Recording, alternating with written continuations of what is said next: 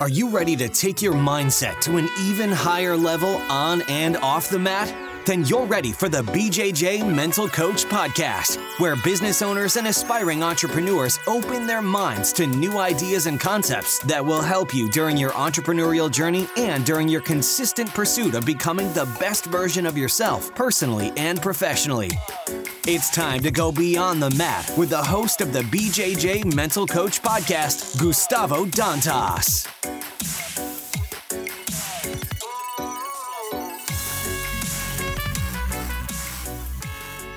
Welcome to episode 7. I'm your host, Gustavo Dantas, and you're listening to the BJJ Mental Coach Podcast. The BJJ Mental Coach Podcast is a proud supporter of the nonprofit organization Live Jiu Jitsu. Live Jiu Jitsu supports social projects in Brazil and the United States who offer free jiu jitsu classes to unprivileged children and young adults in impoverished communities, helping to keep them away from drugs and crime and to inspire them to pursue their goals and dreams. Your donation helps projects to buy new mats, gis, and tournament registrations. As a supporter, the BJJ Mental Coach donates all the profit of the t-shirts and patches sales to Live Jiu Jitsu. For more information, please visit www.livejiu-jitsu.org. It's www.livejiu-jitsu.org. Now, let me introduce you to today's guest, Jon Thomas. Jon is a brown belt and active BJJ competitor training at the American Top Team Connecticut. Jon is the founder and executive director of Tap Cancer Out, a nonprofit organization that mobilizes and empowers the Brazilian Jiu Jitsu community to raise awareness and funds for cancer fighting organizations. In 2010, Jon attended the Classy Awards. While in attendance, he heard incredible stories of contributions that others were making to improve the world and asked himself what he was doing. He did not like the answer. It was at that spot he decided that he would not leave his seat without an idea. Tap Cancer Out was born. Although he had no idea how he was going to work, he was determined to make a difference. Initially, Jon started selling t shirts at an MMA expo, and after selling just two t shirts coupled with a $6 donation, he realized this was not going to work. While training, Jon was asked by his professor Luigi Mondelli, Why don't you host your own tournaments? That question spawned, and Tap Cancer Out BJJ Open was held on April 28, 2012. Since 2012, through charitable BJJ tournaments and volunteer run events, Tap Cancer Out has empowered thousands of competitors and fundraisers to raise more than a million dollars in the fight against cancer supporting organizations including the Leukemia and Lymphoma Society, the Pancreatic Cancer Action Network, and Alex's Lemonade Stand Foundation. Welcome to the show, Jon. Thanks for having me. I appreciate it. Glad to be here. Awesome. Just tell us a little bit about how jiu-jitsu get into your life.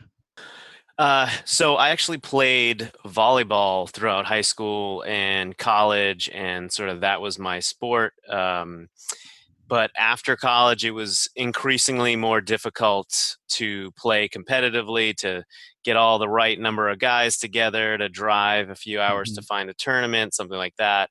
Um, so eventually, there's a year where I literally played volleyball one weekend the whole year.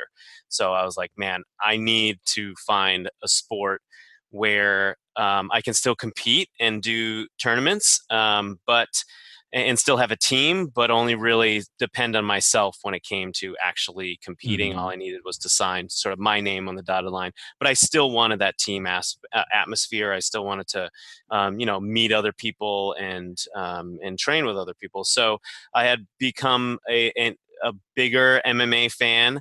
Um, this is back when uh, the WEC was getting really mm-hmm. big on Versus Network, and Urijah Faber was doing all these crazy things, and and I was like, you know, I I would love to train like these guys. I don't want to step into the ring mm-hmm. or, or have any inclinations of that nature, but um, I wanted to sort of do something like that. And so I started looking and found some jujitsu schools um, back in 2008. Um, there weren't a lot here in Connecticut, only a handful, and maybe two that were within driving distance from me. So I sort of randomly picked, but um, ultimately, you know, saw the went to a class sort of saw how how it all went down and and fell in love with it immediately and signed up right there on the spot. I said, "This is this is definitely for me." Now we're in 2018, so we've been training for what a decade, basically. Yep. Yeah, it'll be 10 years this August. Awesome. And how do you feel BJJ relate to life in this 10 years of this journey? How do you feel they relate? It's really interesting how much jujitsu parallels life. And there are a lot of lessons um, that you can take away. Number one, um, no matter how good you are, there's always hmm. somebody who can whoop you, whoop you. You know, so um, you, you, there, there's always somebody you can beat, uh, except maybe for those first few days where you feel like a complete punching bag and, and you mm-hmm. can't do anything. Um, but you know, there's always somebody you can beat, but there's always someone who can beat you, and it's this never-ending journey. You can never win at jujitsu period you know mm-hmm. like there's always somebody you can learn from you can learn from people in higher ranks lower ranks. Um, there's always competitions to win. There's there's always new techniques. Like it's just this never uh, uh, this vessel that you can never fill, and so mm-hmm. you can always learn more. And I always found that you know really amazing about jujitsu, and I think that's true with everything. You know, you um, we can always at tap cancer out we can always raise more money we can always host more events we can always find new ways to empower the jiu-jitsu community uh, to create change so um, you know I, I always thought that was a, a really great parallel um, in life and um, and it's uh, it's also self confidence building mm-hmm. um, for sure, and um, and humbling at the same time. So you mm-hmm. realize that you uh, can actually accomplish things that you never thought you could, um, and learn things and be competent uh, at least at a at a sport that you never thought you could. Because jujitsu is very much like learning another language. Yeah. When you walk in there, you feel like everyone's speaking the language and you have no idea what they're saying, and then eventually you're like, oh, I'm I'm picking up a few things. Oh, I can sort of speak the language. Um, but but there's always um, more to learn, and, and you always have to be humble as well because you could be humbled at any moment. So it's this sort of yin and yang that I always thought was really great about jujitsu. Yeah, it's interesting. This, as you mentioned, in jiu-jitsu there's always someone that you know what i mean at some point is going to do better than yeah. you or you might be doing amazingly and then someone comes in and they can get the best of you and i like to mention to students that they come in when they start it say like hey basically essentially you're going to have three types of partners here you're going to have the people that you just start training all you're going to do is play defense that's all you know mm-hmm. the scissor sweep that you're learning the armbar yeah they're not going to work and someone that already been training longer just let you know so you're going to play your defense and sometimes people don't realize man i'm learning all these moves and nothing work and i like to say it's like me for example i don't play basketball right if I decide to play basketball with a high school kid, I'm not gonna touch the ball. Period. I'm gonna play. Let's play one on one. I mean, I don't have that skill. I don't expect no. Okay, so this is how we shoot. You do this and do that, and expect to beat, you know, uh, someone uh, right there. So I like to say that hey you're gonna have this this people uh, some of the people that are going to control you they've been training longer they're more experienced so you're gonna play defense and then when you start getting a little more experience, you're gonna have some people just start training. You have more, and then you'll be able to use your offense a little more. Mm-hmm. And of course, you're gonna have the group that is about same level, and you guys going to battle. You know, but understanding, like you said, there's always that room to grow. There's always, you know, the humbling lesson in jujitsu. It's incredible and can be used in so many different ways in life or in business or you know eh, there's so many so many different ways. Now, talking about the spark of when you decided to start Tap Cancer Out, I mentioned a little bit in the intro that you went to the Classy Awards, so I assume in 2010. So I assume that was kind of when you had your spark. So I'd like to expand on this idea real quick. And how was your mindset back then? As soon as I had the idea, did doubts, fears came to your mind, excitement? How was that moment? Yeah, it's interesting. You know, I I don't remember the moment I decided to join, uh, you know, start jujitsu. I don't remember the moment I fell in love with my wife. A mm-hmm. lot of those moments in our life are very uh, hazy, um, but I remember the exact moment I came up with the idea for Tap Cancer Out, or at least, uh, or sort of in the same breath, the moment I decided I was gonna change my life. I was gonna do something to make the world a better place because it was painfully obvious that I was doing nothing. So um, most people aren't going to be familiar with the Classy Award. So basically, what it is um, is an award show for um, people who work in nonprofits, for nonprofit organizations themselves, mm-hmm. for charitable businesses or philanthropic businesses. You know, we have the um, Emmys and Grammys and Tony Awards for you know all these people, um, but there nobody who the people who were actually changing the world weren't being recognized in any way. So mm-hmm.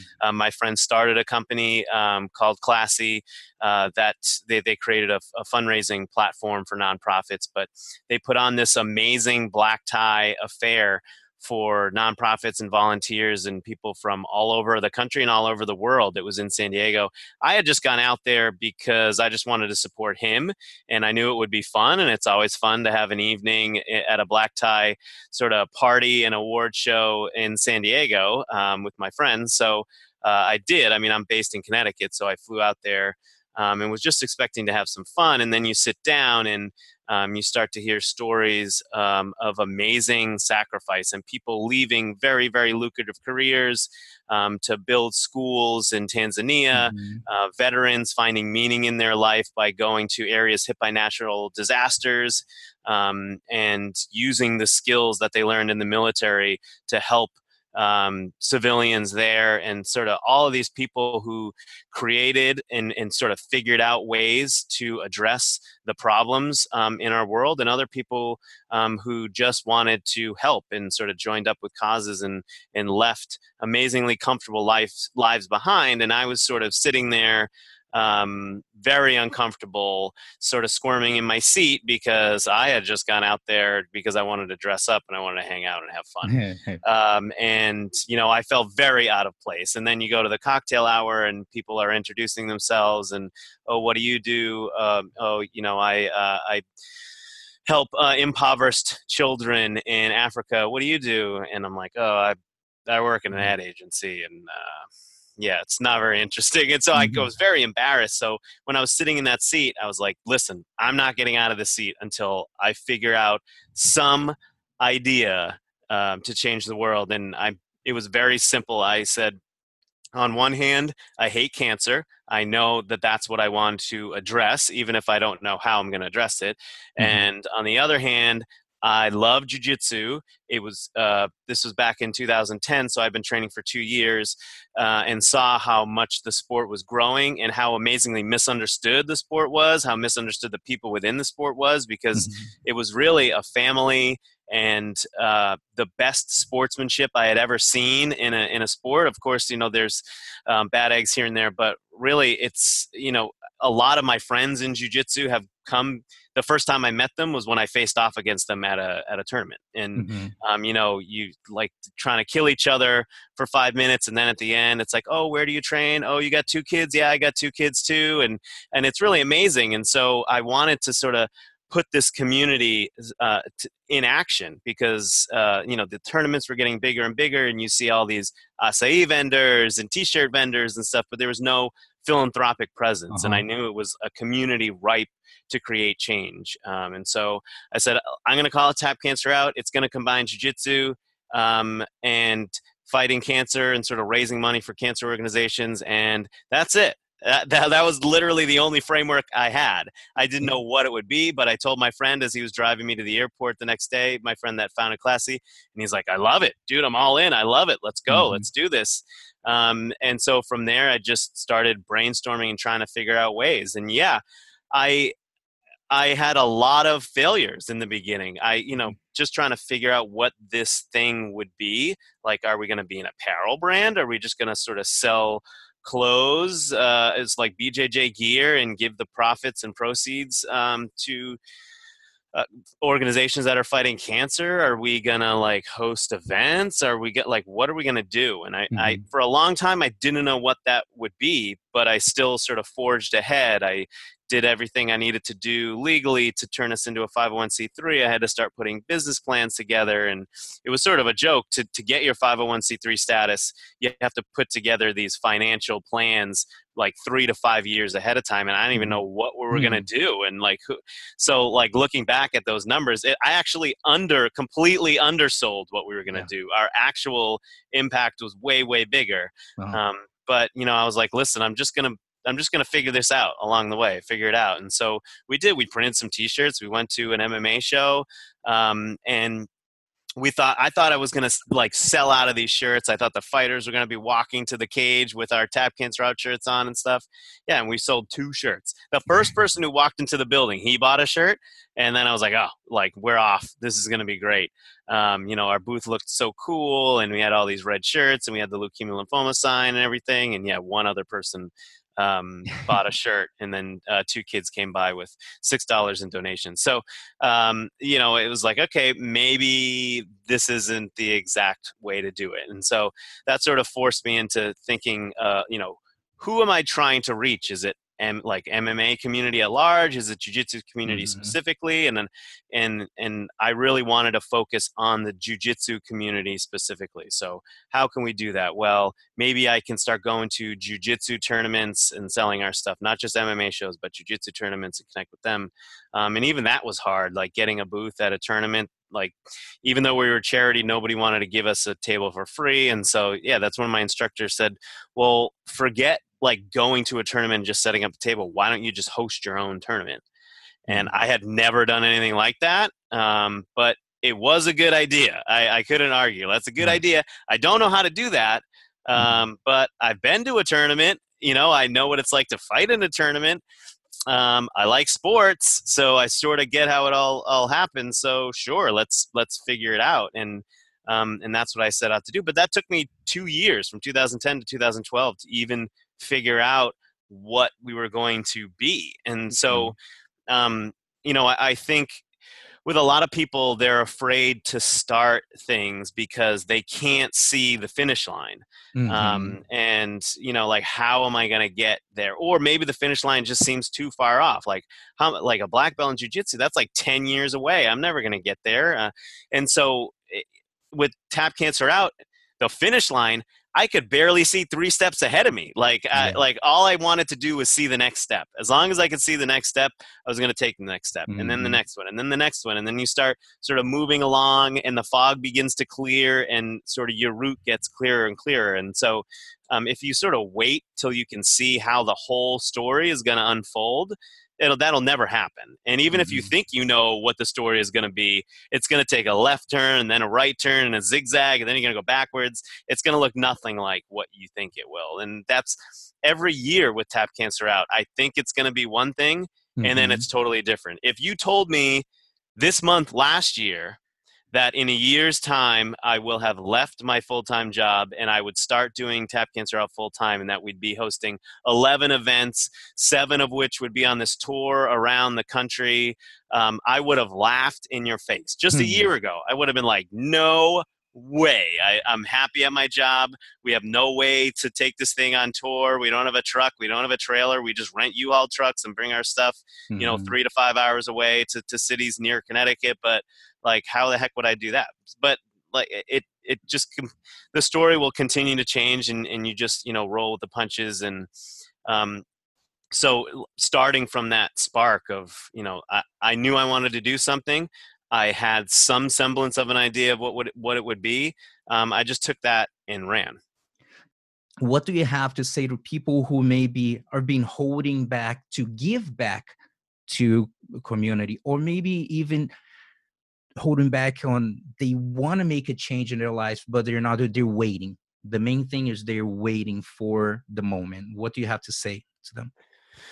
Yeah i mean i was always the type of person that didn't want to do anything unless i had it perfectly planned out um, unless everything w- was in the right circumstances. And even sort of the way i conducted my life has been very by the book. Like I'm going to go to high school, I'm going to go to college, um, maybe get my master's degree. Then I'll go, you know, to this job, to that job, and then I'll get married. And then after a few years, I'll have uh, I'll have a boy, and then I'll have a girl, and then we'll be done. And like like this is the plan. And actually, my life has has worked out pretty much t- to that plan. But mm-hmm. um, you know.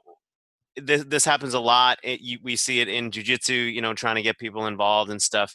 Um, and especially with tap cancer out if i had ever waited until the stars perfectly aligned until I had this perfect business model of how we would uh, raise money and sustain a business and um, give back a significant amount of money to um, our, our beneficiaries. It would have never happened. The, the key to why Tap Cancer Out ever happened was because I was okay with just just knowing a very very minimal amount of what mm-hmm. it would mm-hmm. be and just starting and figuring it out and and not being afraid to fail and and i think people think that failure can only be big and massive and embarrassing and that's mm-hmm. not it at all we failed a lot in the beginning, but they're just tiny failures and not even failures, just detours. Okay, that's not going to work. We need to change mm-hmm. direction. Okay, that's not going to work. We need to change direction.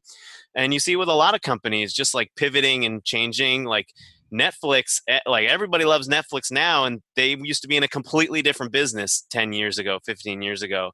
Um, but they, you know, saw how, how the world was working and, and they changed. And uh, the the stars will never ever align mm. to when mm-hmm. it's the perfect time um, to start jujitsu, to when it's the perfect time to start the business, to when it's the perfect time to go up to that girl at the bar and say hello. Like uh, it's it's never all going to work out um, perfectly or, or, as you planned, um, but you just have to um, start taking those steps, and especially you know with tap cancer out um, and uh, turning it into a full time thing. First of all, when I started Tap Cancer Out, I had no um, idea that it would ever become my full time job. For mm-hmm. like many many people would ask me years and years and years uh, they would say you know when are you going to make this your full-time job when are you going to you know take the plunge and i would be like no way i'm never going to do this i don't want to i don't want to be doing the tournament thing every weekend i have a family you know i want to be around i i finally mm-hmm. love where i work and uh, what i do and it's a very comfortable job and they take care of me and um, you know i i I can't leave that um, for this you know, for tap cancer. I don't even know how um, we were going to scale. Uh, so I would I would actively tell people that it wasn't going to happen. You know, a lot of mm-hmm. people say like, "This is what I want to do, and someday I'm going to do it. I just don't know how." With Tap Cancer Out, I was like, "Nah, I'm I'm never going to go full time. I'm never going to go full time." Uh, and then it started getting bigger and bigger and bigger, and then it got to the point where I could see us missing opportunities because I simply didn't have the time. Mm-hmm. I simply couldn't stay up any later than two or three or four in the morning or whatever. I simply couldn't take any more vacation days off to host more tournaments. Um, you know, it started to get to where I had to, you know, uh, make a move or or get off the pot, so to speak. You know, like, um, and I didn't want to see this um, idea, this passion uh, that is tap cancer out to um, be held back because of me mm-hmm. um, because i was always the one propelling it forward um, but i was I would never be the type of person who would just quit my job on a whim to to try out something. Not that there's even anything wrong with that, but I think a lot of people feel like if they want to follow their entrepreneurial passion that they have to completely quit their job, start from zero, make no money for uh, you know however long, and um, you know tr- try to make it work. And if it doesn't work at six months, then it's over. Uh-huh. I waited eight years before I turned ta- my made tap cancer out my full time job. Literally, it didn't become my full time job until um, last Thursday. So so five awesome. days ago, four days ago. Yeah. So it took me a very long time. Even I told uh, my job that I was going to leave last November. I gave them an eight month notice. Nobody does that, but mm-hmm. I didn't mm-hmm. want to leave them high and dry. And we actually worked out a way where I would just be there part time. So I'd work there three days a week and I could start getting used to the tap cancer out full time life, you know, on That's Mondays nice. and Fridays. And then I would be there from Tuesdays, Thursday, uh, Tuesday, Wednesday, Thursday. I took a pay cut to do it, of course, but, um, you know, that made it a lot easier. Um, you know, it, so it's with being an entrepreneur, it doesn't mean like quitting everything, starting from the bottom, you know, living in your garage or whatever and doing it. Like you can st- like start your passion project. It means doing the, the 10 to 2, you know, the 10 p.m. to 2 a.m. thing. It means sacrificing weekends and, and all that mm-hmm. stuff. Um, but you can sort of build it up to where eventually it's not a, a, a, quantum leap from a high cliff all the way down to the bottom again. It can just sort of be even a parallel move, um, and and that's pretty much what it was um, for me. But it took me a long time to get there. It took me a lot of um, late nights, and not that the late nights are ever going to stop um, mm-hmm. for me, but um, you know, I don't I don't think that as an entrepreneur you have to give it all up just to follow um, mm-hmm. your passion. I think you can um, sort of do uh, the main hustle and the side hustle thing and that's what a lot of people do. Yeah there's a phrase that i like to share here from jim rohn. If people never heard of him just take a look on the internet or google uh, jim rohn. His uh, last name is r-o-h-n has awesome phrases and one of them is work full-time on your living part-time on your dream and one day with a lot of course effort and discipline you know this part-time can become the full-time and that's exactly mm-hmm. what you did.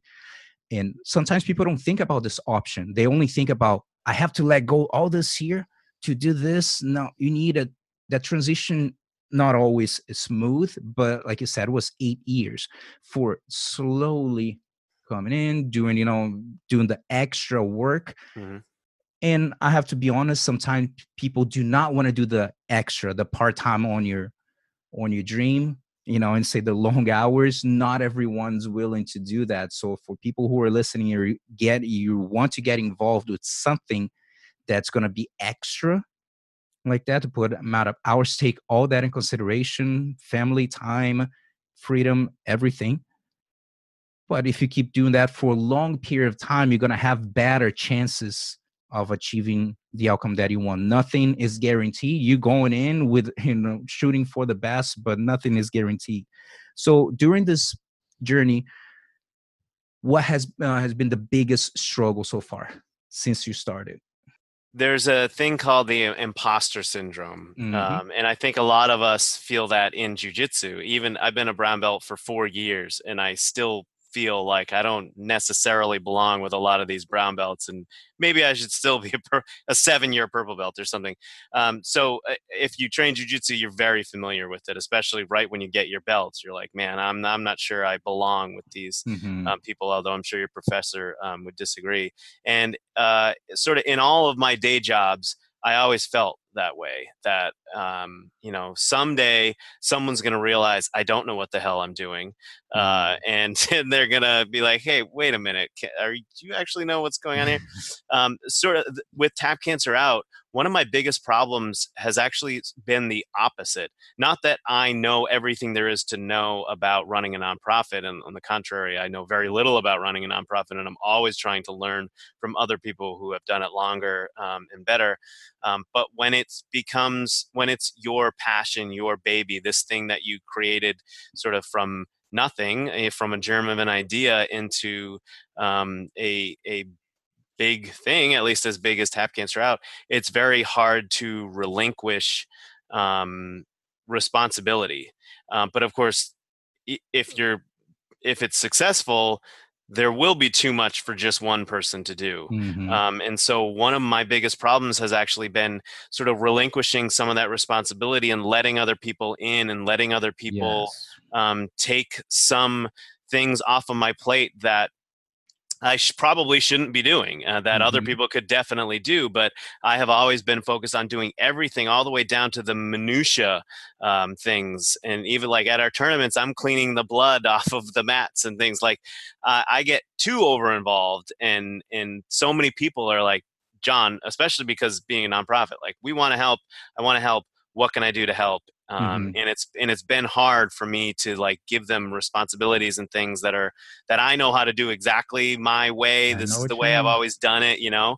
Um, so and I, I think it's with entrepreneurs it's especially true because you become so passionate about what you've created and it took you so long and you spent so many nights alone doing it by yourself and a lot of the time before anyone was even willing to help um, and and but if you want it to grow, you need to let other people in, other people into that sort of inner circle and sort of hand over at least part of your baby and say, Here, I, I trust you to take care of this. Um, so I'm always trying to learn. um, how to do that, especially as we grow our, our Tap Cancer Out team. I mean, I'm still the only full time employee, but we have a ton of people um, who volunteer and help um, mm-hmm. and want to help in a lot of different ways. And so um, it's uh, it's taken me a while to realize that I, I don't know everything. Mm-hmm. I can learn a lot from these people, especially if they have a if they want to do something differently than the way I've been doing it, it's, maybe it's a better way, and maybe I should listen as mm-hmm. opposed to being um, persistent that my way is the right way to do it, and this is how we're going to do it. And so I try to tell myself that all the time. And I think also, would, I think that's a great parallel with jujitsu as well, uh, just about learning too. Uh, I will roll with anybody. I tell I have a rule that I will if somebody comes over and asks me to roll, I will never say no. I will. Ne- I mean, unless I just got injured and I physically can't mm-hmm. roll, I'll never say no. I, especially to lower belts who I know it might have uh, taken them a little gumption to come over and ask the brown belt if they want to roll, um, because you can learn something from everyone.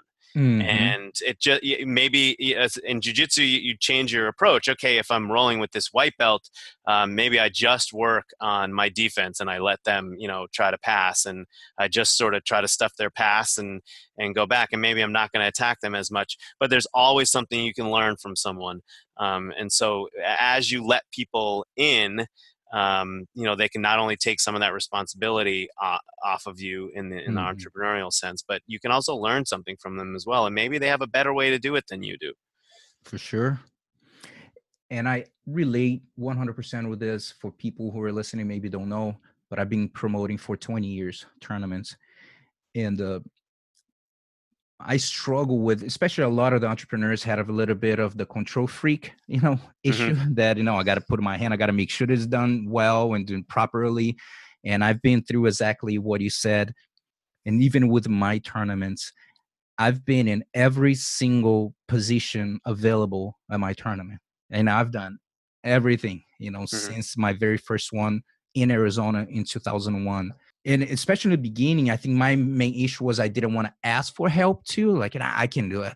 And yep. started the same way, start to grow. And like, dude, I can't, I can't do this anymore. I need a few more Gustavos, you know?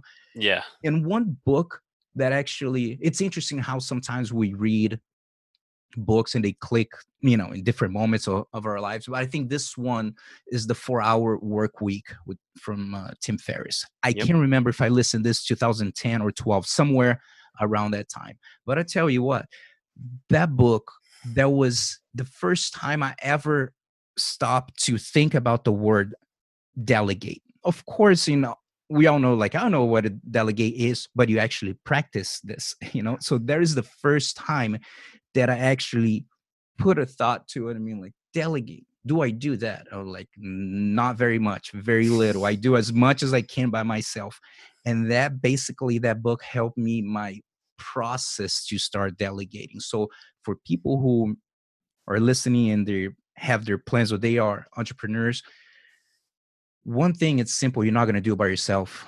That's for just for you mm-hmm. you know there's no way. At one point you're going to have your team you're going to have your staff you're going to have to little by little let go you know some of the things that the control freak patterns. So for if someone that is having difficulties with this right now, just start slowly. Like, what areas can I, you know, gotta give up a little bit right now without me freaking out? And uh, someone right. can do it. Is there someone that can actually do it better than I can? So I feel that delegation it's something that I uh, underestimated for years, for so long, until I stopped and start looking into a more professional way, understanding that I will not be able to do by myself. And the same thing in jujitsu, you know, yeah, you compete by yourself, but there's so much shadow jujitsu, I guess you can do. It so many, you know, uh, shrimp and you can do it. You need a partner. We need people that are going to help you to get there. Now, what is a one high performance habit that you feel that helped you professionally and in jujitsu? oh wow I don't, I don't know if they actually um, actually match up. But I, I and I, I kind of mentioned this before, but I think the ability uh, or being open um, to learning from other people. Uh, mm-hmm. Uh, you know, I thought uh, especially in in jujitsu. You know, so I've trained at two different schools um, in in my ten years, um, and there was a point at at, at my first school um, where you know the some of the higher belts had left and i was being a little um, disgruntled because um, i was now one of the higher belts and would show up and there was you know mostly white belts or whatever and i would um, and i sort of caught myself being um, having a little pity party like you know what what am i going to learn from these white belts mm-hmm. and um, i a number of times i would end up teaching the class uh, without even expecting it but actually teaching teaches you so much about jujitsu as well. I think that's one thing that in jujitsu that everybody should do. They, you know, as they, and you can do this, you know, blue belts, you, you can teach kids classes and things like that. You can, at, at most belts, you can um, teach in some way. I'm not saying run your own school or, or, you know, have your own regular class, but find an opportunity to teach others um, because having to think about your jujitsu and break it down and figure out okay what are the steps that i like to do um, with my lasso guard? because that's something i do a ton um, and sort of like why do i do it this way? Is this the best way? um, and being open to, to learning uh, mm-hmm. about it um, in other ways and and entrepreneurially i'm always trying to learn. So I uh, listening to this podcast, listening to uh, Seth Godin's podcast, Malcolm Gladwell's podcast. I'm uh, reading. I don't read a ton, uh, mm-hmm. but I do try uh, to read. There's a you can learn a lot um, about jujitsu and about um, being an entrepreneur in a lot of different places. You know, you can learn a lot about business on the mm-hmm. jujitsu mats, um, and and vice versa, and about you know being comfortable in uncomfortable situations which mm-hmm. definitely happens a lot um, mm-hmm. as an entrepreneur because you need you have to sort of perform jobs that aren't really in your skill set and in your wheelhouse and um, and also being you know going back to letting people in um, understanding what you're not good at um, and finding somebody to help with that mm-hmm. um, so like uh, with tap cancer out it, it's i'm not good at asking people for things especially like when it comes to donations and large donations and things like that you know there's a whole um, there's a whole sub uh, subset of um, running a nonprofit which is about um, large gifts and mm-hmm. um, there are some people that just specialize in getting these major gift givers these major donors um, i'm horrible at asking people for things especially money uh, especially even just like volunteering at our tournaments i get a little uncomfortable. I feel I like i'm you. i'm putting them out you know i it's like hey we're having this tournament i, I don't want to completely inconvenience you i know it's going to take up your whole saturday i'm so sorry but will you help? And they're like of course i will help are you kidding me? Um, and i remember uh, speaking to a, a guy at a nonprofit conference that i was at and he was like the polar opposite of me and um, he had started his nonprofit and uh, and I couldn't believe how much he had raised in just his first year. And he's like, "Yeah, you know, I raised this much, and I only I only needed to get 20 donors to do it." And I was like, "What the heck are you talking about? Our average donor is 40 to 45 dollars," mm-hmm. and, and he's like, "Oh, I'll ask anybody for five thousand dollars." He said it to me like that's a normal thing to do. Like i'll ask anybody and and speaking more about businesses rather than just you know a family member or something but like oh yeah the, the i walk down to i'll just go down the road and, and go to different businesses because he was a community based nonprofit and um, helping out the kids in a specific community he's like oh yeah i'll ask anybody. And i was not me. I could never do that. Um, so i have two choices. Either i learn how to do that and, and, and get comfortable uh, being uncomfortable in that sense um, or i find somebody to help me um, with that and be okay with letting uh-huh. them in um, but i can't ignore it as as uncomfortable as that makes me i can't ignore it because it's essential to what we're doing um, so the same with jiu-jitsu maybe you hate takedowns so and and you're just a guard puller so either you get better at takedowns you start going to the judo class you start going to the wrestling class mm-hmm. and you and you do that um, or you know uh, figure out somebody uh, to help or i don't know d- design your own game where you completely neutralize takedowns i don't know how you do that but um, you know one way or another you're going to have to face the music so uh, figuring out you know the best way to do that is really important. Nice. So what is the best advice you ever received? Not necessarily jiu-jitsu but life business anything that comes in your mind. Uh, so the the mantra that I always live uh, or have tried to live is be the change you wish to see in the world, and that's I know it's cliche. I'm sure there are like tens of thousands of people with that tattooed mm-hmm. on their uh, arms or backs or mm-hmm. whatever. So I'm certainly not the first one who said that, but you know that I first heard that phrase back in high school. I went to a Catholic high school and um, and we had it actually on a T-shirt that we all wore, and you know you'd be walking around and and everybody would just like read the phrase off of your back and it kind of became a joke um, and and when i was sitting in those seats at the classy awards um, being i was not being the change i wish to see in the world mm. and the whole reason i started tap cancer out or at least the reason why um, cancer was so important to me. I mean, I've lost a number of family members um, to cancer, but um, the one that hit me the hardest was when I lost my um, uh, nephew before his first birthday. He was diagnosed with leukemia at three months old, and I remember the last time um, I saw him uh, we sort of had to go in and, and, say our goodbyes. And I remember looking at him, and I hadn't seen him in weeks, if not months, because he just wasn't in a condition to be seen. Mm-hmm. Um, and I couldn't believe what I saw. I couldn't believe what cancer had done. I couldn't believe how we were all saying these prayers and we all had hope. And then it's like, this little guy had no chance. This disease was so horrible. Um, and I there was nothing I could do. I was completely helpless. Mm-hmm. Um, and so, what am I going to do? Just like walk out of here and just hope it doesn't affect me or anyone else ever? Or am I actually going to do something? Am I actually going to try to make a change? And I don't know what kind of dent we'll have in the fight against cancer when all is said and done, when Tap Cancer Out is over or my life is over mm-hmm. or something. I don't know, but at least I'm going to try.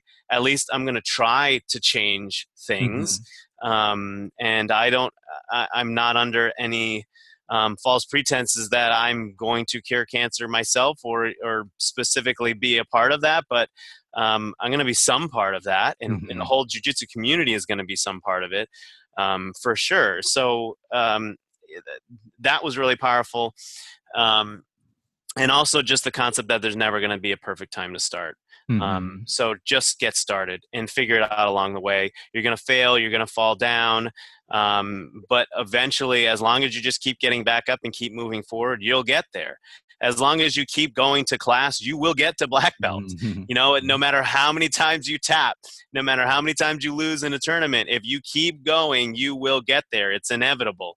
Mm-hmm. Um, and and I, I, think that's very true um, in in business as well. Mm-hmm. And that doesn't mean that every business is going to succeed either, but you will succeed if you keep doing that. Mm-hmm. So, what advice would you give to your younger self when you had that spark in 2010? Let's say you had a chance to just give yourself just one advice. Say, "Hey, Jon, I know you're starting. You have this idea right now.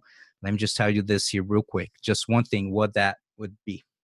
I would tell myself uh, to be patient mm. because it's going to take a while uh, mm, before yes. this thing actually like materializes into um, something that's bona fide. But um, uh, yeah, but to be patient and and believe in yourself. Um, and don't be afraid to take chances. Um, mm-hmm. and I think you know, for the most part, I did that, and I think that that was very unlike me. I'm certainly not a risk taker. Even just like starting jujitsu was very risky for me, just from a um, just how uncomfortable it made me to even walk into a jiu-jitsu school to have uh-huh. to meet all these new people to do this new sport that i knew nothing about um, that's not me at all i'm not the guy that that you know chats up people up at a party i'm not the guy that walks up and introduces himself to the girl like i'm not that that guy at all. Um, I'm definitely shy and reserved and sort of want everything to go as planned. Um, but with Tap Cancer Out, the the one thing I try to do every year is do something that you don't know how to do. Mhm. Uh, and you know, especially with our tournament, I had no idea how to run a tournament. And the first thing I did, like we designed a poster. I designed it myself. It's so ugly, but like Mhm. whatever, I'll just design it. And we found a venue. Um, so we had a date and a venue, and I designed a poster, and then I sent all the posters to all the schools. I had no competitors. I had no referees. I had nobody to work the event. I didn't know how to work the event. I didn't know how we were going to do brackets. I didn't know anything about this. I where was I even going to get mats? Like I, I didn't know any of this, but I basically said, okay, this is my deadline. This is the date that we're having a tournament. So you Mhm. better figure it out. Um, because again, if I waited till we had all the things in place for me to announce this tournament, like it would have never happened. You just have to sort of put a goal out there for yourself Yes. um, and uh, one that you can't dodge and that you can't avoid and that you can't keep delaying and delaying. Um, you have to put it out there and then figure it out along the way. Fast forward to um, late last year when when I finally made the decision, like, oh, I'm going to leave my full time job to do Tap Cancer Out, but in order to do that. Um, we can't have an identical year to 2017. 2018 has to be different. We have to we have to host twice as many events at least Mhm. you know we have to raise x amount of dollars at least um, to support a, a full-time employee um, and the only way we're going to do that is if we go on tour um, but we can't go on tour because we don't have a truck or a trailer or anything and, Mhm. but whatever i was just going to figure it out and i said okay this september and october we're going to go to um, seven cities in eight weeks uh, you know we thought of a name and everything and we just sort of um, created this I, the idea for a tour and uh, then it's up to me to figure it out. Um, so if you want to keep growing personally or if you want whatever you're passionate about entrepreneurially um, to continue to grow you have to get out of your comfort zone every year you have to sure. give yourself some sort of goal something that you don't actually know how to do yet and force yourself to figure it out uh, you know along the way um, we'd all like to learn another language but until you plop yourself in a place where you have to know the language because nobody Mhm. else knows your language then you, you know pick it up immediately it's amazing how babies ever learn how to speak um, but you know it's it's when you have to do it that you you know you perk up and you figure it out very quickly um, so I, I think that's really really important you know getting out of your comfort zone and continually pushing yourself and challenging yourself to do something that's never been done before or that you've never been never done before at least Absolutely. So, what are you currently excited about? I know that you're excited about this major change in your life yeah from the corporate world to full time. Anything else that you're super excited about? Yeah, I'm I'm very excited uh, about our, our tour that's coming up. So um, that nugget of an idea uh, that came to me in late uh, 2017 has become a reality. It's that it's that thing that I uncomfortably uh, that goal that I uncomfortably set for myself uh, was this concept of the grappling for good tour. Mhm. So uh, you know we've hosted 20 tournaments um, since 2012, but we've always done it in sort of a hub and spoke model. So we take our whole tournament setup from Connecticut and we drive to Massachusetts, we drive to Buffalo, we drive to Philadelphia, and then come back. And typically I would do it where I would take a vacation day from the real job on Friday. We'd Mhm. set up, we'd host a tournament on Saturday, come back on Sunday, and then I'm back at work on Monday. Um, like nothing ever happened, and m- Mhm. most people at work didn't even know anything had happened. But oh, by the way, we just raised another hundred fifty thousand dollars this past weekend Nice. um, you know, at a tournament with 600 competitors, and I come back to work, and it's like, hey, where is that presentation that I told you to make last week? You know, it's like it's crazy to have these dual realities, but um, so we had always done it that way. Um, but in order to have more tournaments and in order to get to a lot of the cities where we had people begging us to come, we had to do it a different way. We would have to actually take it on tour. We would have to go from city to city, weekend to weekend. I wasn't going to be able to do that unless Tap Cancer Out was my full time gig. Uh-huh. And so I made it a point to find a way to make that happen, and we did. Um, and on July 1st, registration opened for all of our Grappling for Good tour dates. So they're they're the same. They're tournaments just like all of our other tournaments, but um, they're going to be in succession. So we start in Raleigh, North Carolina on September 8th. Mm-hmm. Uh, then we go to uh, New Orleans the following weekend, then Orlando, Austin.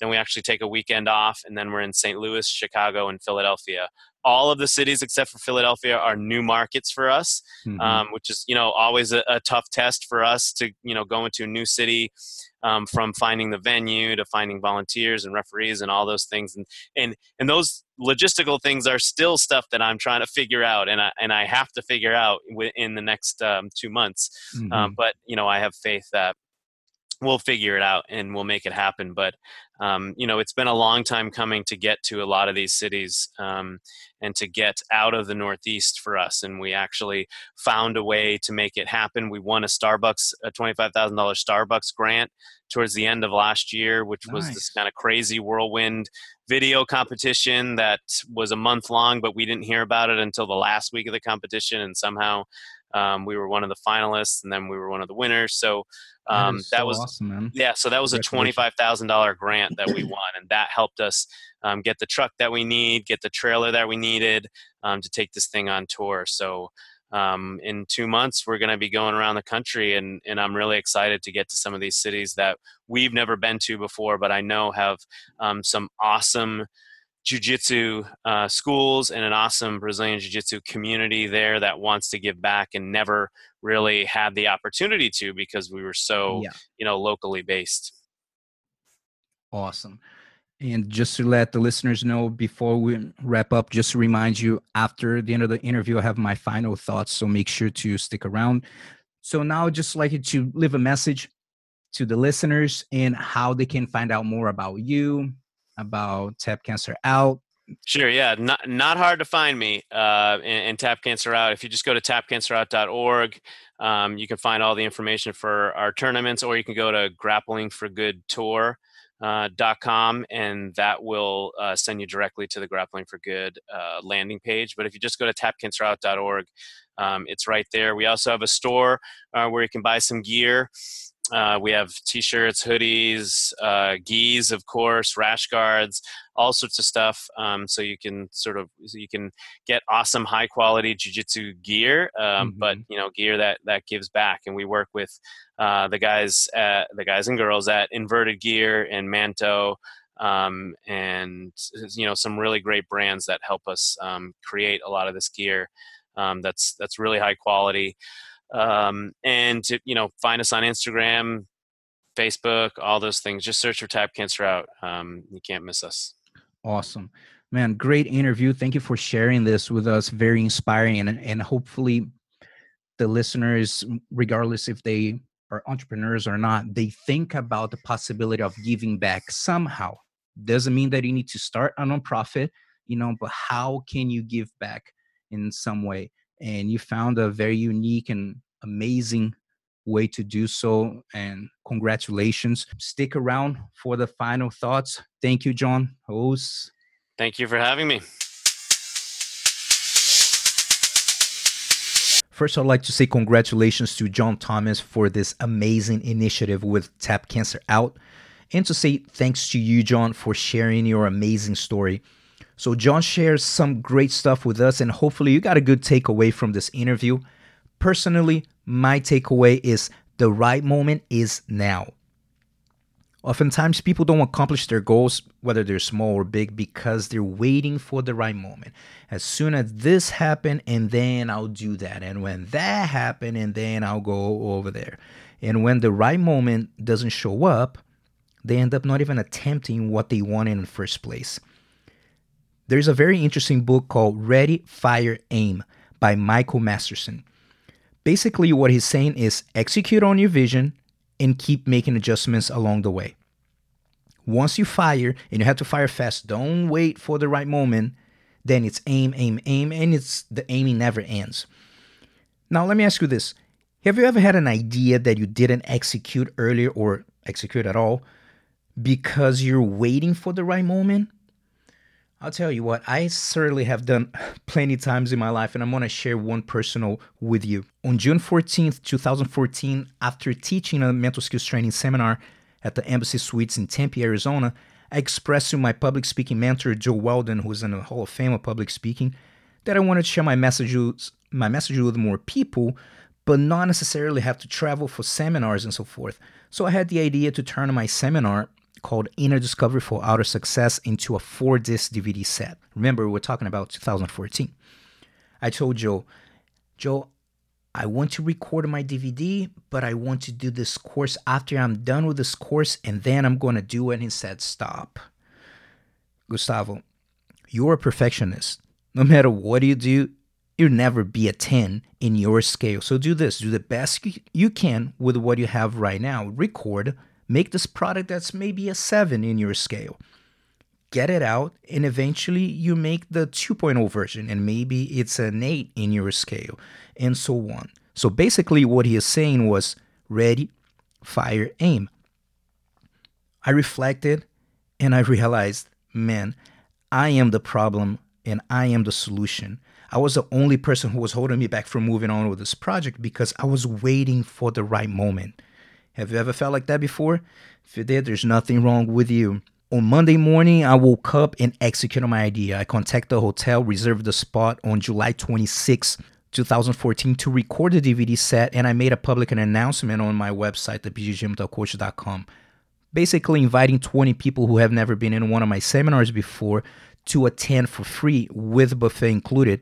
And I created an application process on a website, and I chose 20 people to attend. By the way, I was not ready yet because this was going to be a longer format than my regular seminar. But I fired and kept aiming and started to develop the the whole program. The recording went great with a total of three and a half hour of content, and now Inner Discover for Success became an online course helping thousands of competitors all over the world to perform to the best of their abilities on and off the mat. And I have to say a personal note here. After my school, Jiu Jitsu Academy, this project that started from Ready, Fire, Aim became the second most meaningful accomplishment in my professional life because man, it was extremely hard. Public speaking is not easy, especially when English is your second language. And I put a lot of effort to deliver a great product. And by the way, I'm not trying to impress anyone with my accomplishments. Look at this. I have DVDs, I have books. I'm so awesome. It's just to convey to you that when you use this ready, fire, aim method and you don't wait for the right moment, with time and dedication, you can accomplish very meaningful goals in your life.